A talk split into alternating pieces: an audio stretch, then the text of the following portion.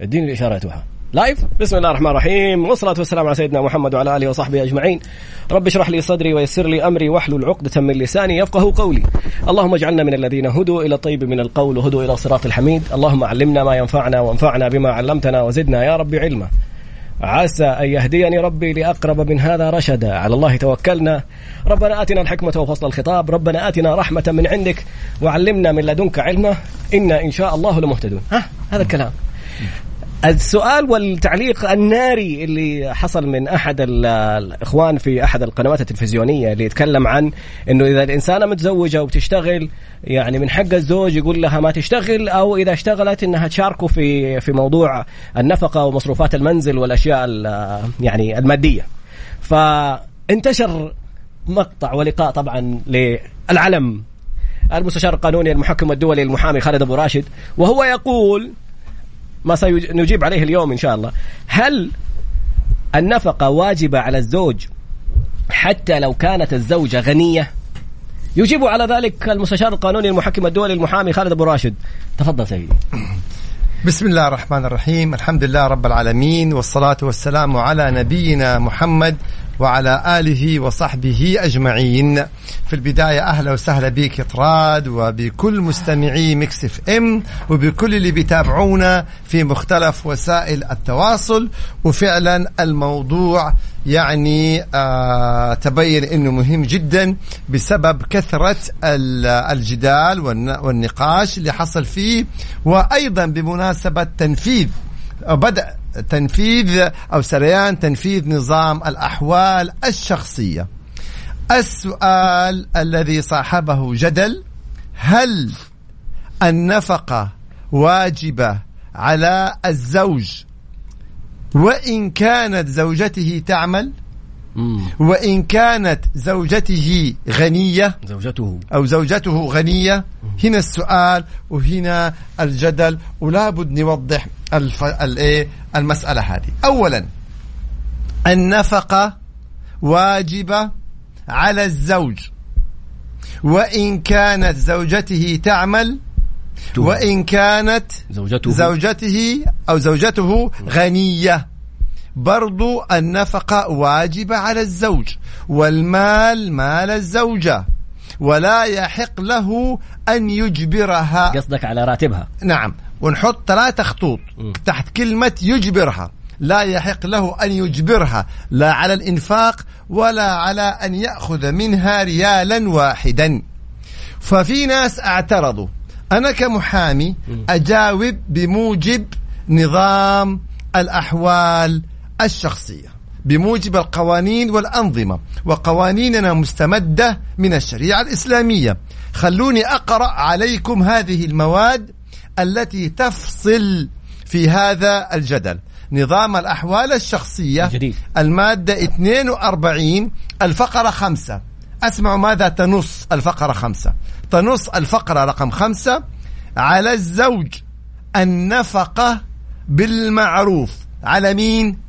الزوج. على الزوج النفقة بالمعروف والعدل بين الزوجات في القسم والنفقة الواجبة، وليست يعني الاختيارية، الواجبة. المادة 44 الفقرة 1: نفقة كل إنسان في ماله إلا الزوجة فنفقتها على زوجها وإن كانت موسرة.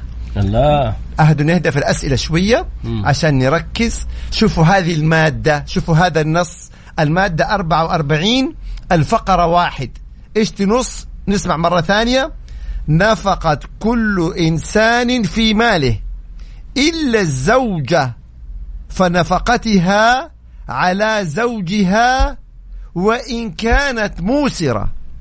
هذا النظام، مو كلامي. نأتي للمادة 45 النفقة، هي الطعام والكسوة والسكن والحاجيات الأساسية طبعا بحسب العرف. المادة 51: تجب النفقة للزوجة على زوجها. تجب النفقة للزوجة على زوجها إذا مكنته من نفسها. طيب، استنى الأخيرة دي يعني. طيب حنجيها يا طلال. فإذا نرجع هنا ونقول يعني البعض لما ينتقد يسأل يعني يهمني النقاش يكون نقاش موضوعي، من فين جابها، طيب أنت كيف وعلى أي أساس. هذا قانون، هذا نظام، ما هي فتاوى من عندي. هذا رقم واحد. رقم اثنين، هذا النظام مستمد من الشريعة الإسلامية، يعني حتى قبل صدور نظام الأحوال الشخصية النفقة كانت على الزوج بإجماع المذاهب وبحديث الرسول صلى الله عليه وسلم والآيات القرآنية الكريمة، النفقة واجبة على الزوج. فأنا بأستغرب من الناس اللي بيستغربوا واللي بيعترضوا واللي بيرفضوا. هنا البعض يجي يقول يا أخي طيب ظروف الحياة، إحنا نتشارك، إحنا نتحدث بالقوانين والأنظمة. طيب إذا جينا الآن فينا يقول لك لماذا لا تدرج هذه المواد في عقود الأنكحة؟ هذا واجب شرعي ما يتنص في العقد، هذه من الحقوق، هذه واجبات شرعية، يعني ما يكتب في العقد وعلى الزوجة حق الطاعة والنفقة على الزوج، ولا ما حنكتب في عقد النكاح نظام الأحوال الشخصية. هذه حقوق ثابتة.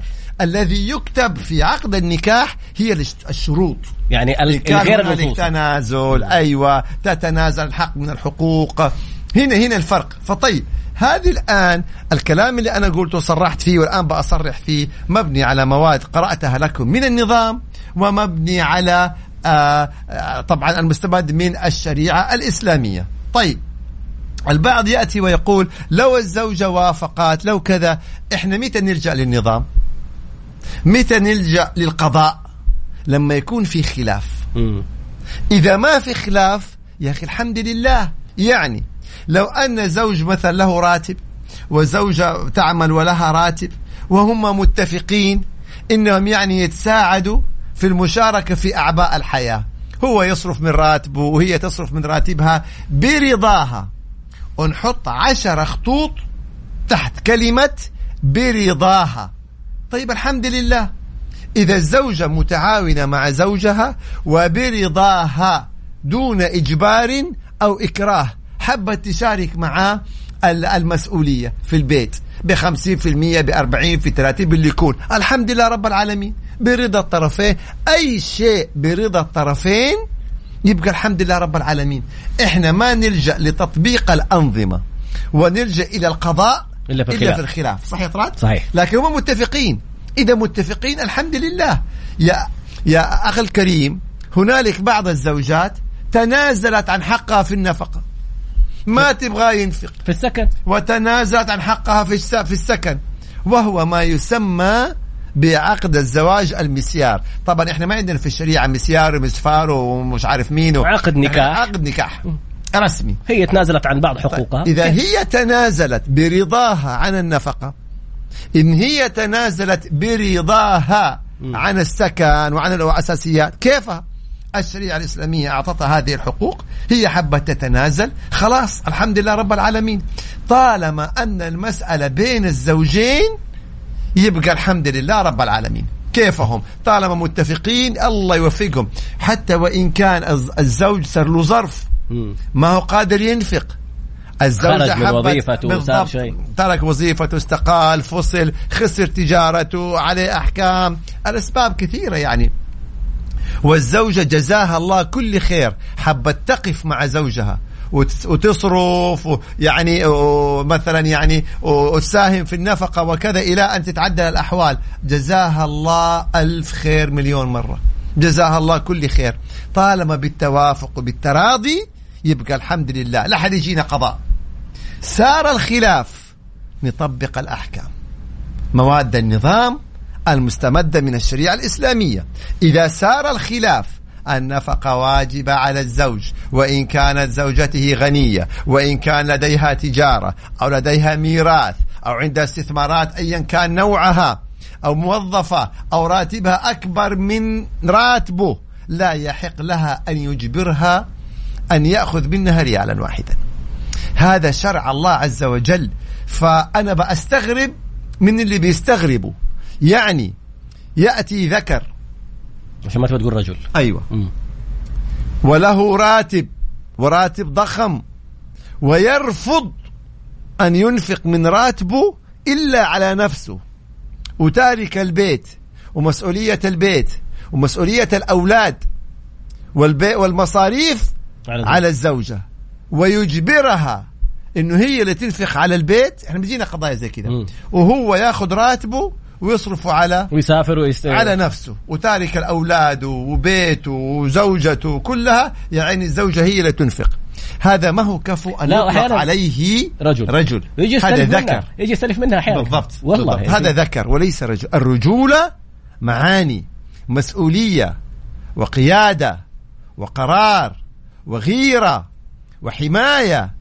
هذه الرجولة هوامة. هذه المعاني في الرجولة. فبل أن بعض الذكور يأخذ بطاقة صراف زوجته وبمجرد ما ينزل الراتب يروح هو يصرفه بالكامل. والله عاد إيش معطيته هي كمان مجبورة إيش يطخها. لا طراد مجبورة إنه يهددها بالطلاق يهددها يخرجها بيت أهلها كذا. في النهاية أعطته بطاقة الصراف. هل هذا يجوز من الله؟ هل هذا يجوز شرعا؟ يجبر زوجته بالإجبار والإكراه والإضرار ويأخذ بطاقة الصراف وكل ما ينزل الراتب هو اللي يروح يشيله بالكامل. هل هذه يعني هل هذا اللي يبغاه البعض؟ أو زي ما تفضلت في المثال يا طراد يكون هو عنده راتب وكبير وكذا ومع ذلك يخلي زوجته هي اللي شايل المسؤولية كلها غصبا عنها وهو عايش حياته. طيب فين هنا وقدام العالم وكشخة وترسيمة وكذا وزوجته تصرف عليه وهو مقتدر؟ هذا الكلام ما يصير.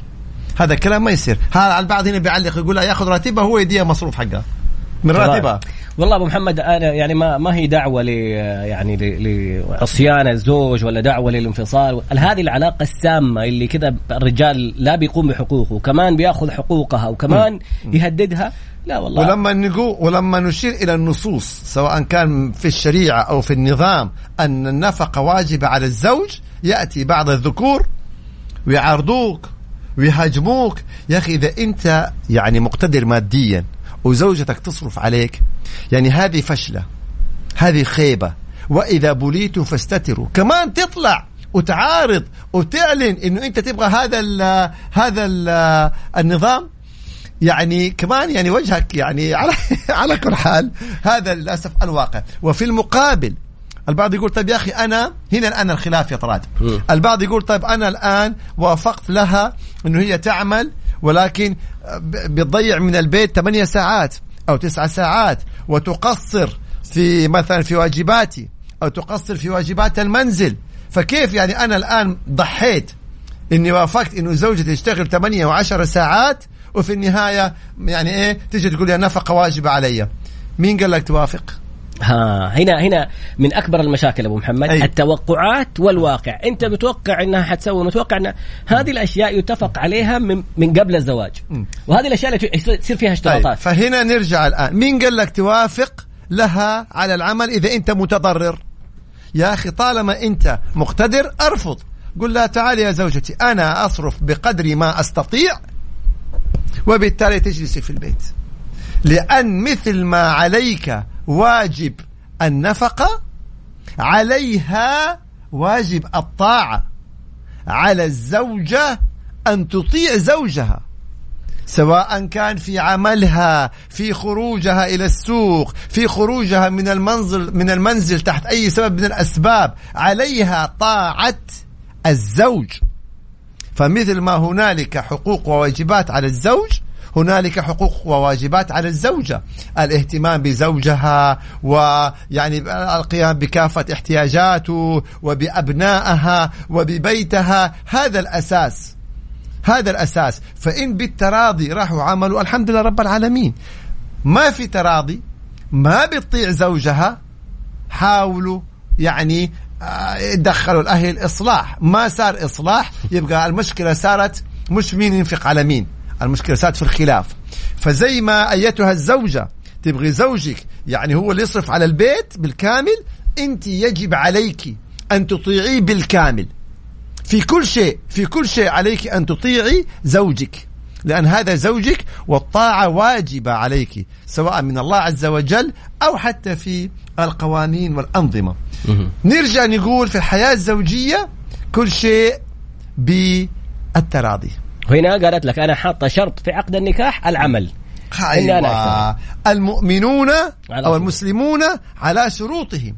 إذا اشترطت الزوجة في عقد النكاح على أن يسمح لها بالعمل، إذا اشترطت الزوجة في عقد النكاح على أن يمكنها من الدراسة أو أن تكمل دراستها أو دراسات عليا، فهنا السؤال: من طلب منك أو من أجبرك على الموافقة؟ طالما أنت وافقت وقبلت في عقد النكاح أن الزوجة تعمل، عليك أن تلتزم بهذه الموافقة. يا أخي أرفض، مو عاجبك أرفض. طب لو غير كلامه بعد ما اتفقوا، ما يحق له، يحق لها تفسخ عقد النكاح وبدون إعادة المهر. الله، أيوة. فهنا يعني زي ما في حقوق واجبات على الزوج، زي ما في حقوق واجبات على الزوجة. وأنا دقيقة بالإعلانات ما يحزنون. وبالنسبة للزوجات، طيعي زوجك. صاحباتك ما حينفعوكي، قريباتك ما حينفعوكي. اللي يبين انه قلبهم عليكي واعملي وسوي وسيبيكي منه وشوفي فلانه وشوفي كذا، والله ما حينفعوكي. لو روحي قولي له لو اتطلقتي اعطوني مصروف شهري، اللي حواليك وصحباتك واللي حرضوكي روحوا قولي لهم طيب يلا انا الان اتطلقت، اصرف علي وعلى اولادي يلا. ف يعني لابد نرجع لتعاليم ديننا الاسلامي، طاعة الزوج، البيت، الأولاد، هذه الأساسيات. هذه الأساسيات صار خلاف انحل بالشكل الودي. لو كل واحد عرف اللي له واللي عليه طراد، أمورنا بخير. جميل جدا. عشان كذا وعيك يقيك، يعني كيف تكون عارف حقوقك بدل ما يقيك. لا يقي، بلاش انت بالذات، بلاش اللغه العربيه. البرتقاني اللي جماهيرك بيقولوا مولع البرتقاله. البرتقاله جنبي جالسه، ده انا عشان خبص باللغه العربيه كمان جاي أي. تقلبها أي. طيب هي فاصل ده حيله ما حتكلمها، حط الواتس يلا. بسم الله الرحمن الرحيم. فكانت فقرتنا السابقه حددنا المواد من نظام الاحوال الشخصيه التي ألزمت الزوج بالنفقة على زوجته وإن كانت موسرة، يعني وإن كانت غنية، وإن كانت تعمر، وإن كانت ثرية. وذكرنا أرقام المواد 42 و44 و45 و51 من نظام الأحوال الشخصية.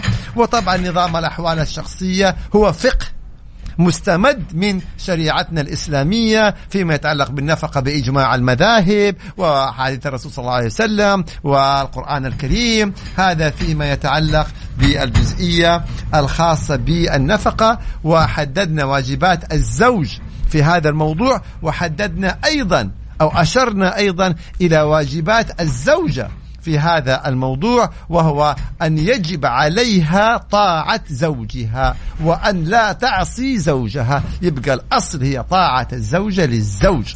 ونأتي للحقوق، وتحدثنا أن هذه الحقوق كفلتها الشريعة الإسلامية والنظام لكلا الطرفين الزوج والزوجة. فإن تنازل أحدهما برضاه دون إجبار أو إكراه، يبقى الحمد لله رب العالمين، كيفهم هذا حقه، هو تنازل عنه خلاص الحمد لله رب العالمين. تحدثنا أيضا أنه بحالة التراضي فكل شيء تمام، حبت هي تساعد زوجها، حبت تشارك المسؤولية في البيت، حبت تصرف عليه، بالرضا أهلا وسهلا. أي شيء بالرضا لاستمرار الحياة الزوجية إحنا معاه قلبا وقالبا. سار الخلاف، لجأوا إلى القضاء، طبقت الأحكام الشرعية والمواد والقوانين والأنظمة المستمدة من الشريعة الإسلامية. رسالتك على الواتساب 054-88-11-700. مرة ثانية 054-88-11-700.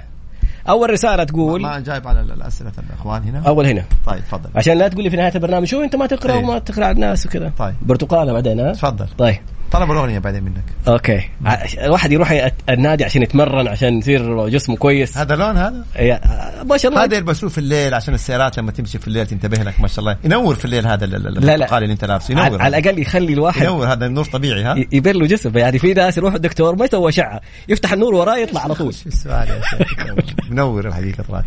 ما هي الإجراءات التي تتم من المطلقة بعد توثيق طلاقها؟ لدي طفل عمره 4 سنوات ولم نتفق إلى الآن على موضوع الزيارة والنفقة. طيب أتمنى في البداية إنه يكون في اتفاق. يعني هذا الأفضل. خلاص طفل بينكم يبقى المفترض إنه تتفقوا كيف مسألة الحضانة وكيف مسألة الزيارة وكيف هو ينفق على أبنائه. ويعني لكل زوج أنا بقول إنه لكل أب أنت بتنفق ترى على أبنائك على أبنائك إذا صار الطلاق. يعني إذا حتدفع مال لأبنائك. طيب فإذا اتفقتوا كان بها. ما اتفقتوا وصار خلاف لا سمح الله ترفعي دعوى نفقة دعوى حضانة ودعوى نفقة في محكمة الأحوال الشخصية.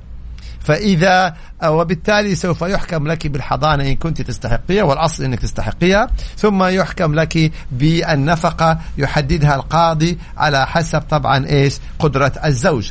طبعا نرجع يا طراد لما تكلمنا النفقة. النفقة هي عبارة عن إيش حددها نظام الأحوال الشخصية. النفقة عبارة عن الطعام والكسوة والسكن والحاجيات الأساسية بحسب العرف. يأتي البعض ويقول لا أنا يعني الزوجة أكلها وشربها ومسكنها بس. ترى يا أخي الكريم تراها في بيت أهلها كانت تأكل وتشرب وساكنة. يا أخي الكريم اليوم البعض اللي يربي حيوانات أليفة في منزله قطة ولا قطة باللغة العربية ولا بس ولا كذا ترى بيأكل وبيشرب وبيسكن. تمام هذه بني آدم. فالنفقة ليست فقط كسوة وسكن وأكل ومشرب لا. النفقة الحاجيات الأساسية بحسب العرف. اليوم إيش في عندنا أشياء أساسية يحتاج مستشفى تحتاج علاج وتعليم وكذا. شباب يقولك هرة فهي بالضبط هي بني آدم. هي ما تقول يا رب ناكلها وشربها ومسكنها خلاص ما أعطيها ولا ريال طول الشهر. خير خير ترى في بيت أهلها ساكنة وتشرب وتأكل. فهنا الأساسيات من تعليم ومن علاج وأشياء أساسية قد يكون الهاتف قد يكون كذا. وفي المقابل يا أخت الكريمة يا زوجة تمام ما تطلب من الزوج فوق طاقته مرفوض تماما. لابد أنه تكون طلباتك حسب طاقة زوجك وتقدري حياتك وتعيشي وتكيفي حياتك على قدرة زوجك المادية.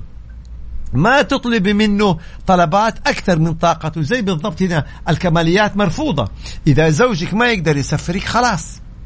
زوجك ما يقدر يوديك مطاعم غالية ومطاعم يعني الآن مثلا لا أمشي على قدر طاقة زوجك. أنت لما جاء خطبك سألته عنه وسألته عن عمله وسألته عن وظيفته وسألته كذا وراتبه وكل شيء من البداية. أنا ناسبك الحمد لله ما ناسبك لا توافقي. فلا تيجي ترهقي زوجك في الطلبات. خلاص عارف الرجل كم دخله عيشي على قد دخله وربنا يبارك لك. والآية واضحة ومتعوهن على الموسع قدره وعلى المقتر قدره متاعا بالمعروف حقا على المحسنين.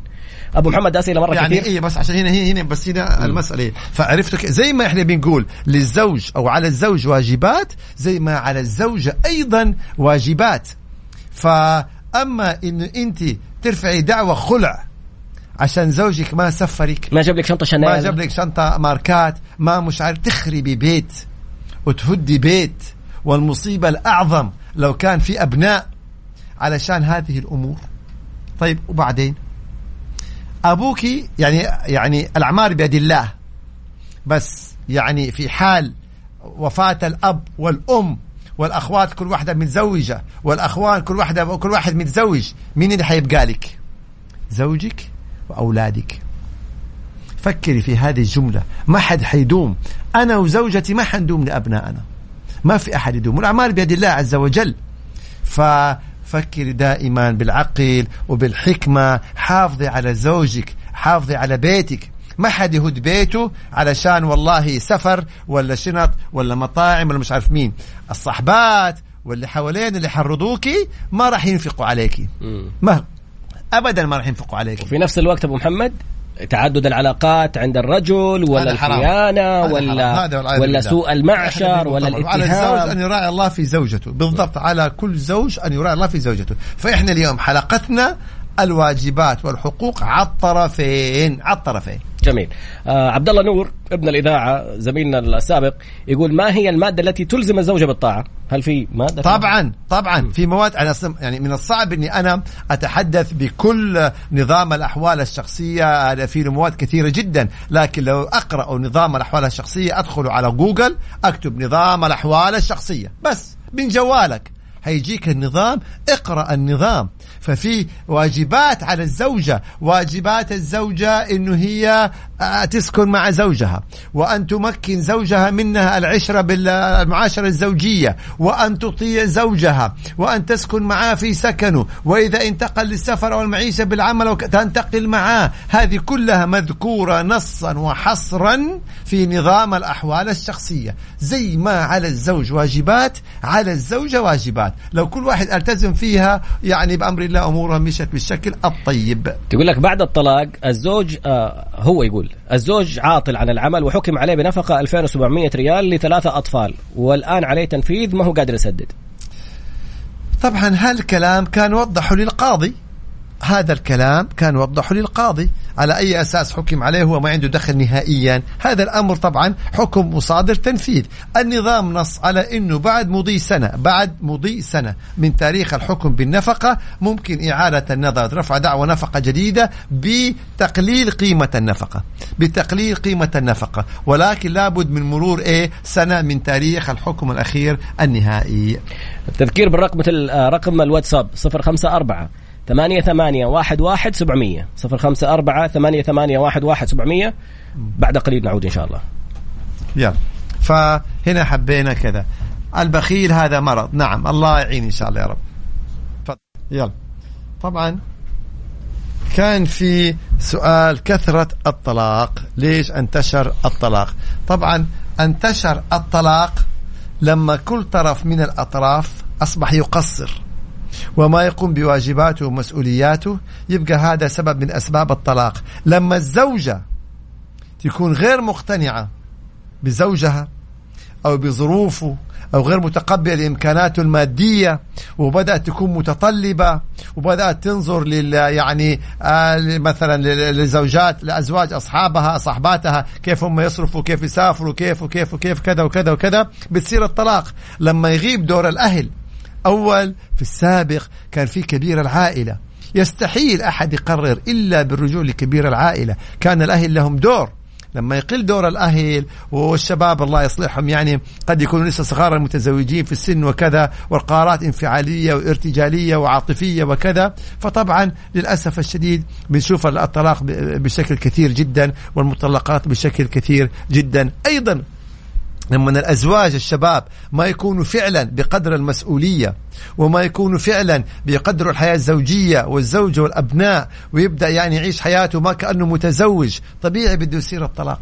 فلها أسباب من الزوجات, أسباب من الأزواج, وأسباب من الأهل لما ما يكون لهم دور وتدخل وإصلاح, فبتكون طبعا كثرة قضايا الطلاق للأسف الشديد. أتمنى وزارة العدل تتبنى التجربة الماليزية اللي كانت عندهم ظروف مشابهة لظروفنا لموضوع العادات والتقاليد, وبعض الأحيان الضغوطات اللي بتصير من الأهالي, وبعض الأحيان أنه لازم تكون من نفس القبيلة أو من نفس المكان.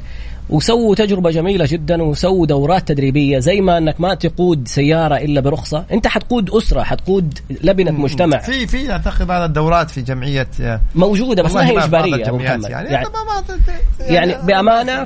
في ناس أتكلمت في آخر بوست في إنستغرام على التوافقات, كيف أعرف التوافقات اللي بيني وبين زوجي؟ الناس يقول لك طيب أوكي إحنا مرتاحين لبعض, ما في مرتاحين, في عجلة حياة كاملة. كيف جمعية مودة؟ نعم. في أقصد كيف ممكن الجانب الروحاني وصلاة وعبادته, كيف جانبه المادي, كيف جانبه العملي, علاقته حتى مع يعني تمام. مع زملاء وزميلاته في العمل، هذه كلها لازم تعرفها ولازم تعرفيها قبل ما تدخلوا في الموضوع، مو تدخل تقولي لا أنا ما كنت عارف وما كنت هنا بس. جميل، يقول لك جمعية مودة بتقدم دورات في هذا الموضوع، جميل جدا. أيضا من بعض المشاركات الرائعة يقول لك إنه من أسباب الطلاق تدخلات الأم وتدخلات الأخوات الزوجة، يعني طبعا بالتحريض. طيب فين دور الزوجة؟ فين وعيك؟ أنت اليوم تزوجتي، يعني أصبحتي كبيرة، ما أنت صغيرة، ممكن تكوني أم. كيف تقبلي إنه أخواتك أو والدتك أو والدك يخربوا بيتك؟ كيف تقبلي إنه هم يحرضوكي؟ لازم أنت لما تسمعي كلام حلليه. في النهاية هذا زوجك وهدول أولادك، ما في أحد معصوم من الخطأ، إلا ما يكون في قصور بين الزوج، نصبر عليه، نطول بالنا، نتناقش معاه، والعكس صحيح، إلا ما يكون في قصور بين الزوجة خاصة في السنتين الأولى. يعني أنت أخذتها من بيت أهلها، هي لها سنين وسنين، فجأة جات وبيت وزواج ومسؤولية، طول بالك عليها، أخطأت مرة 2 3 قصرت، يعني في حلو على الحلم والحكمة، يعني الموضوع يعني زاد عن حده. ممكن الأم، ممكن هذا، مو على طول طلاق طلاق طلاق، يعني للأسف الشديد. مرة ثانية كمان نفس الحكاية في الجوانب الحقوقية، لما يكون لك حق ما تتنازلي عنه. إذا أنت مثلا يعني إنسان بيسيء مع شريك، ولا يقذفك، ولا يخونك، ولا يعمل الأشياء الأخرى اللي ما يتحملها أي أحد، لا تيجي تقولي لي والله بابا وماما قالوا أصبري عشان الأولاد وعشان يعني مدريني. إذا صبرت شوية يا طراد أنت كمان محمد ماشي الحال. أوكي، بس إذا في حالات معينة أنا معك، الواحد يتعاطى مخدرات ولا كذا ورفض هذا، بس إحنا ما نحرض، إحنا بنقول أصبروا قدر الإمكان، حاولوا إصلاح قدر الإمكان، والله المستقبل. أيوة، يروحوا الاستشاريين الأسريين، تفاهموا، شوفوا، إذا ما لقيتي حل لا تجلس. في ناس آخر الحل هو الطلاق، إن شاء الله إحنا نبعد عنه تماما. طيب واحد يقول، شخص أرسل لي رسالة يتهمني ويقذفني ويقول لي أنت مسيلم الكذاب. طبعا هذا تقدم فيه دعوة في المحكمة الجزائية مباشرة، وسوف يحكم عليه بالتعزير، سب وقذف واتهام على طول، يعني هذا إيه، يعني على المحكمة الجزائية مباشرة. شخص اشتغل في شركة، اكتشف إنه في نظام أجير محطينه رقم وفي العقد حاطين رقم آخر، كيف يضمن حقه؟ يعني التفاصيل يطراد الإجرائية هذه، نظام أجير والله أنا ما لي تفاصيل فيها، ما عندي خلفية عنها، فأعذرني عن الإجابة عن هذا السؤال، لست مختصا فيه. طيب هنا بيقول لك المشكلة تصير وتحمل وتصير وتحمل، ولما يصير عندها 6 تقول خلاص بطلق. هذا هنا سؤال مهم جدا. يعني هنا بيقول إنه هي مثلا صبرت مرة ب2 و3 و4 وأنجبت 2 و3 و4 وبعدين خلاص في النهاية طلبت الطلاق. يعني هنا نقول الله المستعان، يعني أنا ما أقدر أتكلم عشان لا يصير في جدل كبير جدا، بس أتمنى أثناء الخطبة إنه يكون كل طرف يصارح الطرف الثاني، لا نجلس في الخطبة نكذب على بعض ونتجمل على بعض، ويعني نخبي عيوبنا ومساوئنا على بعض، وبعدين لما نيجي في الزواج تنكشف الأمور. طب ما هو لما تنكشف الأمور حيصير طلاق، تزول الأقنعة. أيوه، فمن بدري يعني في الخطبة وضح البعض، الشخص العصبي، الشخص الكذا، كيف هذا حياته، كيف كذا. لا، هي ليه خطبة؟ عشان تتفاهموا فيها، تتناقشوا من بدري، تكون الأمور واضحة. أما إنه أحد الطرفين يعني يخبي عيوبه على الطرف الثاني، طيب ما حتنكشف في الزواج وبعدين يصير طلاق، استفدت إيه؟ يبقى في الحالة هذه يعني لابد إنه من الخطبة تكون الأمور واضحة. يعني هذا رأيي. نذكر برقم الواتساب 05488811 700 05488811 700. يقول لك أنا ساكن في مبنى، صاحب المبنى مسلم المبنى لمكتب عقاري، والمبنى فيه دخول الظاهر على المجاري للمياه، المياه الشرب، وفيها رائحة، فين نشتكي؟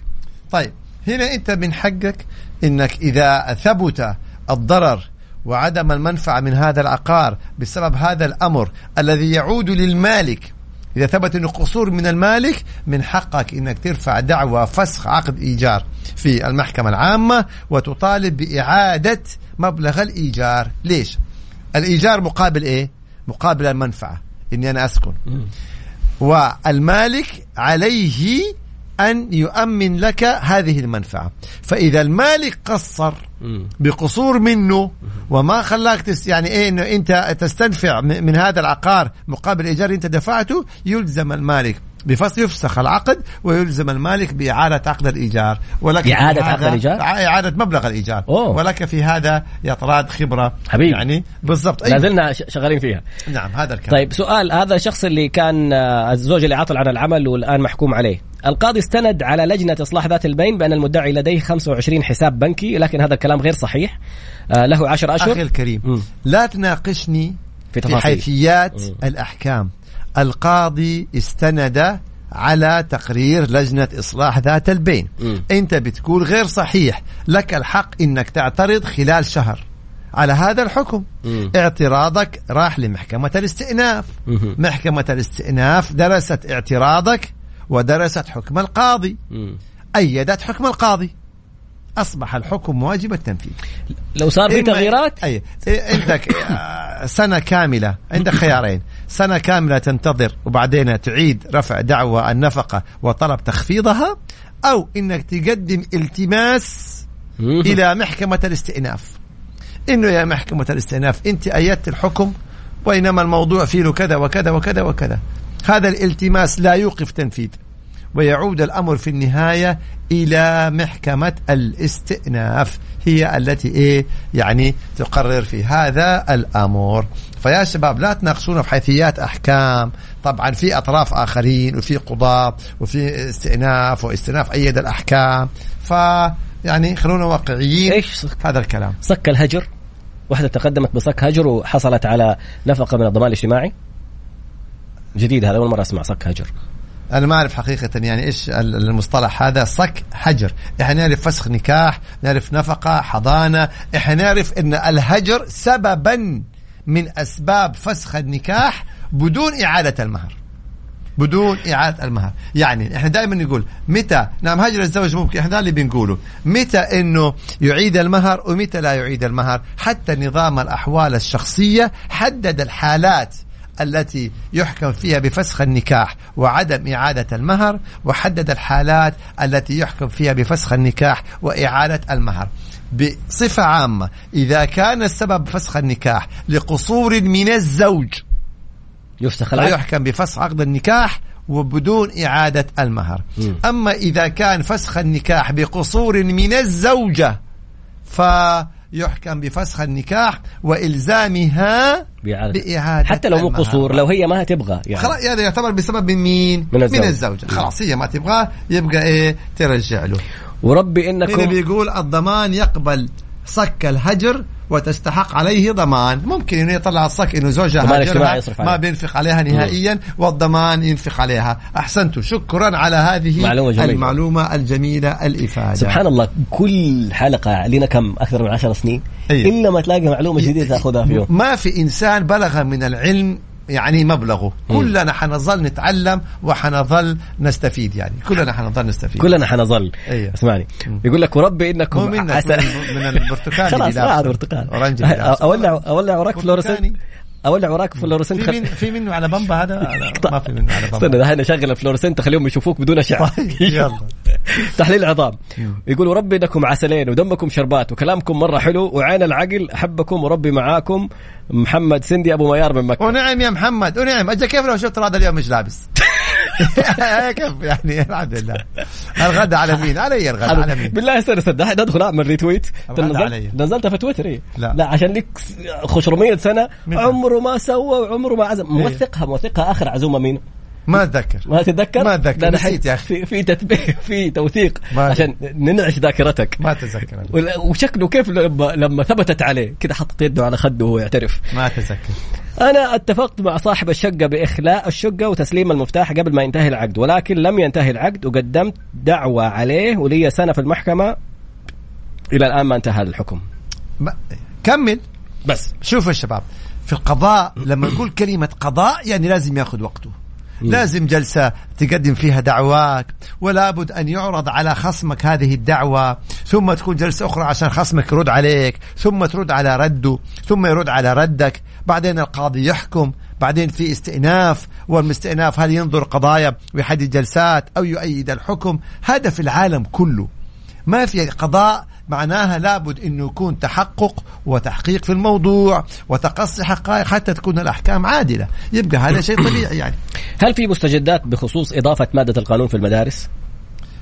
إلى الآن ما بلغنا شيء يعني. إحنا والله فعلا كنا نتمنى من وزارة التعليم مقترح يعني على الأقل في الثانوية العامة، في الثانوية، في ثالثة ثانوي، في ثانية ثانوي، تكون في مادة تثقيفية خفيفة يعني مثلا عن مخاطر استخدام الجوال، الجرائم المعلوماتية، المضاربات اللي بتحصل مثلا بعد المدارس، يعني هالأمور التثقيفية التي تتناسب مع هذا السن.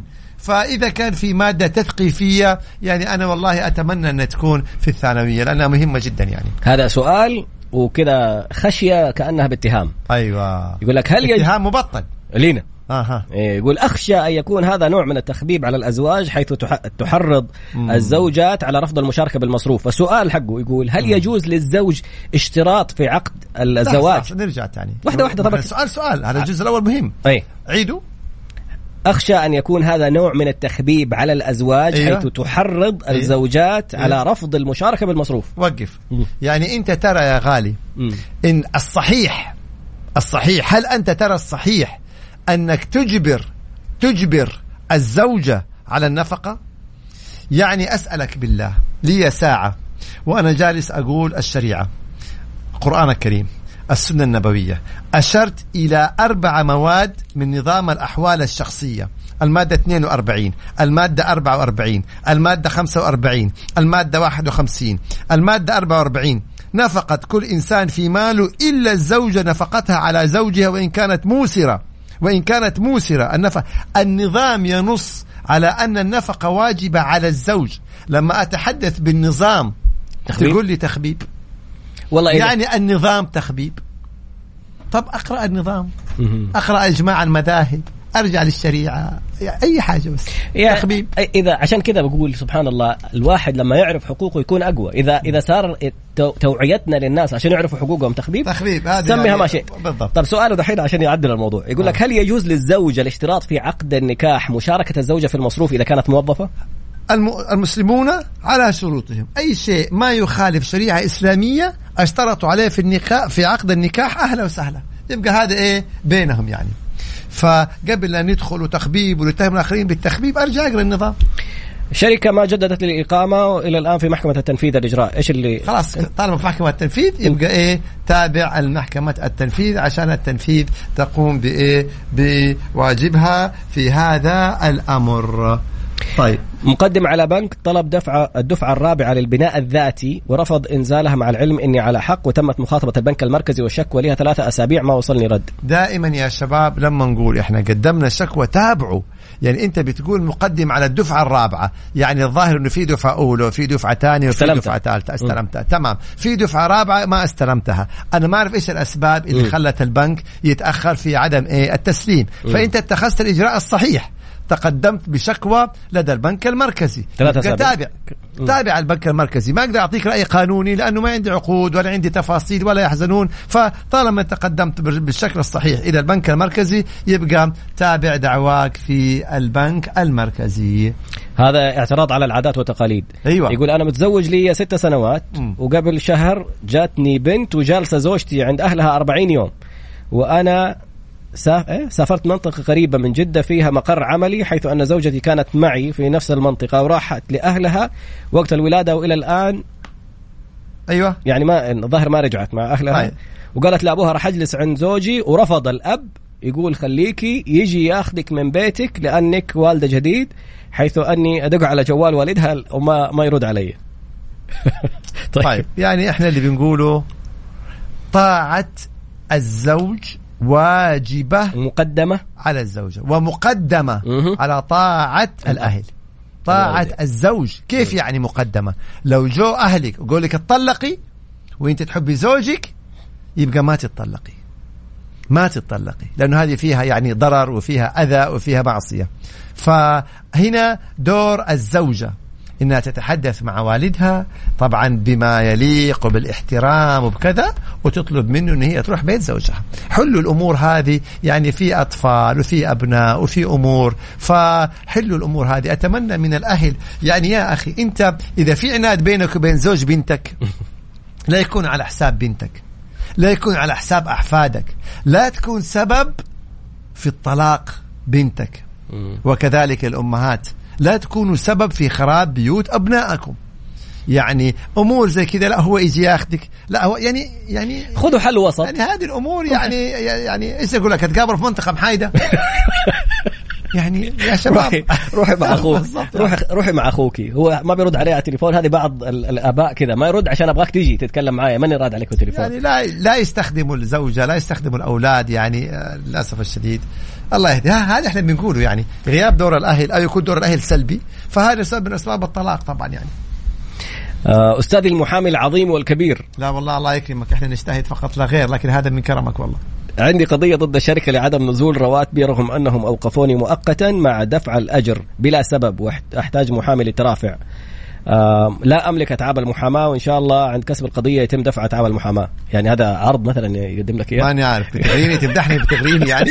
لكن هنا في أحد الإخوان أثار أو إلى موقف لعمر بن الخطاب رضي الله عنه والرسول صلى الله عليه وسلم، فيا ريت إنك تعيده مرة ثانية عشان نقرأ فيما يتعلق بطاعة الزوجة لزوجها. طيب يلا أهلا وسهلا بيك يا طراد. ويعني حلقة اليوم أعتقد ما أعرف كم دقيقة باقينا أصلا، ولا شيء، باقي دقيقتين، باقي يعني دقيقتين بس. خلينا نرجع نستعرض المواد ونعرف نلخص فيها. إحنا تحدثنا هنا في بداية هذه الحلقة يا طراد، تحدثنا عن حقوق الزوجة وحقوق الزوج، وتحدثنا عن واجبات كل طرف، عن أن واجبات الزوج النفقة على زوجته وإن كانت تعمل وإن كانت غنية. وضحنا المواد من النظام الصريحة، مادة 42، مادة 44، مادة 45، مادة 51 من نظام الأحوال الشخصية التي أوجبت على الزوج النفقة على زوجته وإن كانت موسرة يعني غنية، وبالتالي يدخل في حكمها موظفة تعمل هالقبيل. أيضا وضحنا واجبات الزوجة تجاه زوجها، وأول هذه الواجبات الطاعة، وأن تمكنه من نفسها، وأن تسكن معه في منزلها في منزله، وفي سفره وفي حله وفي ترحاله، وأن تقوم بواجباته. زي ما على الزوج واجبات، أيضا على الزوجة واجبات. وتحدثنا أنه أي شيء يكون بالتراضي بينهم، اتفقوا على النفقة بالمشاركة، هي تنفق وينفق، طالما بالتراضي دون إجبار أو إكراه، فالحمد لله رب العالمين. إذا سار الخلاف ولجأوا إلى القضاء، القضاء حيطبق القوانين والأنظمة المستمدة من الشريعة الإسلامية. في سؤال عجيب، يعني هل هناك نفقة للزوجة غير المدخول بها، علما بأن فترة الزواج تعدت سنة قصدها يمكن عقد القران ملكا؟ أيوة، هو يقصد أنه لسه ما دخل، هو عقد النكاح وبالتالي ما دخل عليها، بس زوجته تعتبر، هي طبعا تعتبر زوجته. شوف طالما أنت ما دخلت عليها وهي في بيت أهلها ساكنة، ونعتها ما يصير غير بعد الزواج يعني، فباتفاق الطرفين يعني لا ما بيكون فيه، لأنه لابد أنه هي تمكنك من نفسها عشان تنفق. إذا كان برضاك هذا موضوع ثاني. هنا عرفا احنا بنقول انه متى ما صار عقد النكاح ومكنتك من نفسها وجبت النفقة، صار عقد النكاح وما صار دخول، ليه؟ لأنه عرفا لسه هي في بيت أهلها، لين ما أنتوا تتزوجوا يبقى دي مسألة بتكون يعني بالتراضي. هل أنت تقول لها إنه خلي يدخل عليها فترة الملكة مثلا قبل الزواج؟ كيف؟ يعني كأنك بتقول من حقه يدخل عليها في فترة الملكة قبل الزواج؟ طبعا عقد النكاح. شوفوا يا شباب، إحنا ما يعنينا في القوانين وفي الشريعة ملكة حفلة الزواج، متى ما سار عقد النكاح هي زوجتك، أصبحت زوجته شرعا. والله سووا يوم الزواج بعد شهر بعد سنة، خلاص عقد النكاح هي زوجة شرعا على سنة الله ورسوله، عرفا تجلس في بيت أهلها، ما يدخل عليها ما يصير، هذا موضوع آخر. لكن عقد النكاح والعكس صحيح وخطير. إذا ما كان في عقد نكاح، مجرد الخطبة قراءة الفاتحة لا تصير خلوة. ترى إذا سارت الخلوة ودخل عليها وما كان في عقد نكاح، كل سنة وانت طيب. فالله يحفظكم جميعا. سلطان جاء متحمس للأخبار والبرامج الجميلة جدا, وطراد أكيد بلبس المميز اليوم البرتقالي الأورنجي. البرتقالي أسعدنا البرتقالي, وسنظل مع البرتقالي. ما في منه على زهري على بمبا كده, ما في منه إلا على بمبا. شغل بالله ورانا النور, خلينا نشوف أشياء. سؤال نور سلطان رضا حق أفراد مولعة. أنا غلطتي جايب النادي عليك عشان ألحق الحلقة من أولها. أنا معك يعني. طيب الأسبوع الجاي إن شاء الله نشوف. البرتقالة شوف هنا يقول لك منور. لا سلطان حط لنا مغنية برتقالة. عدتي حالة يا طالع. شوف الناس يقولوا منور والأحمر والجنة. منور ما يبغى لك مرسين. سبحانك اللهم وبحمدك, أشهد أن لا إله إلا أنت, أستغفرك وأتوب إليك. شوفك الأسبوع الجاي, استنى. الله يجزاكم خير, وشكرا لكم يا سلطان.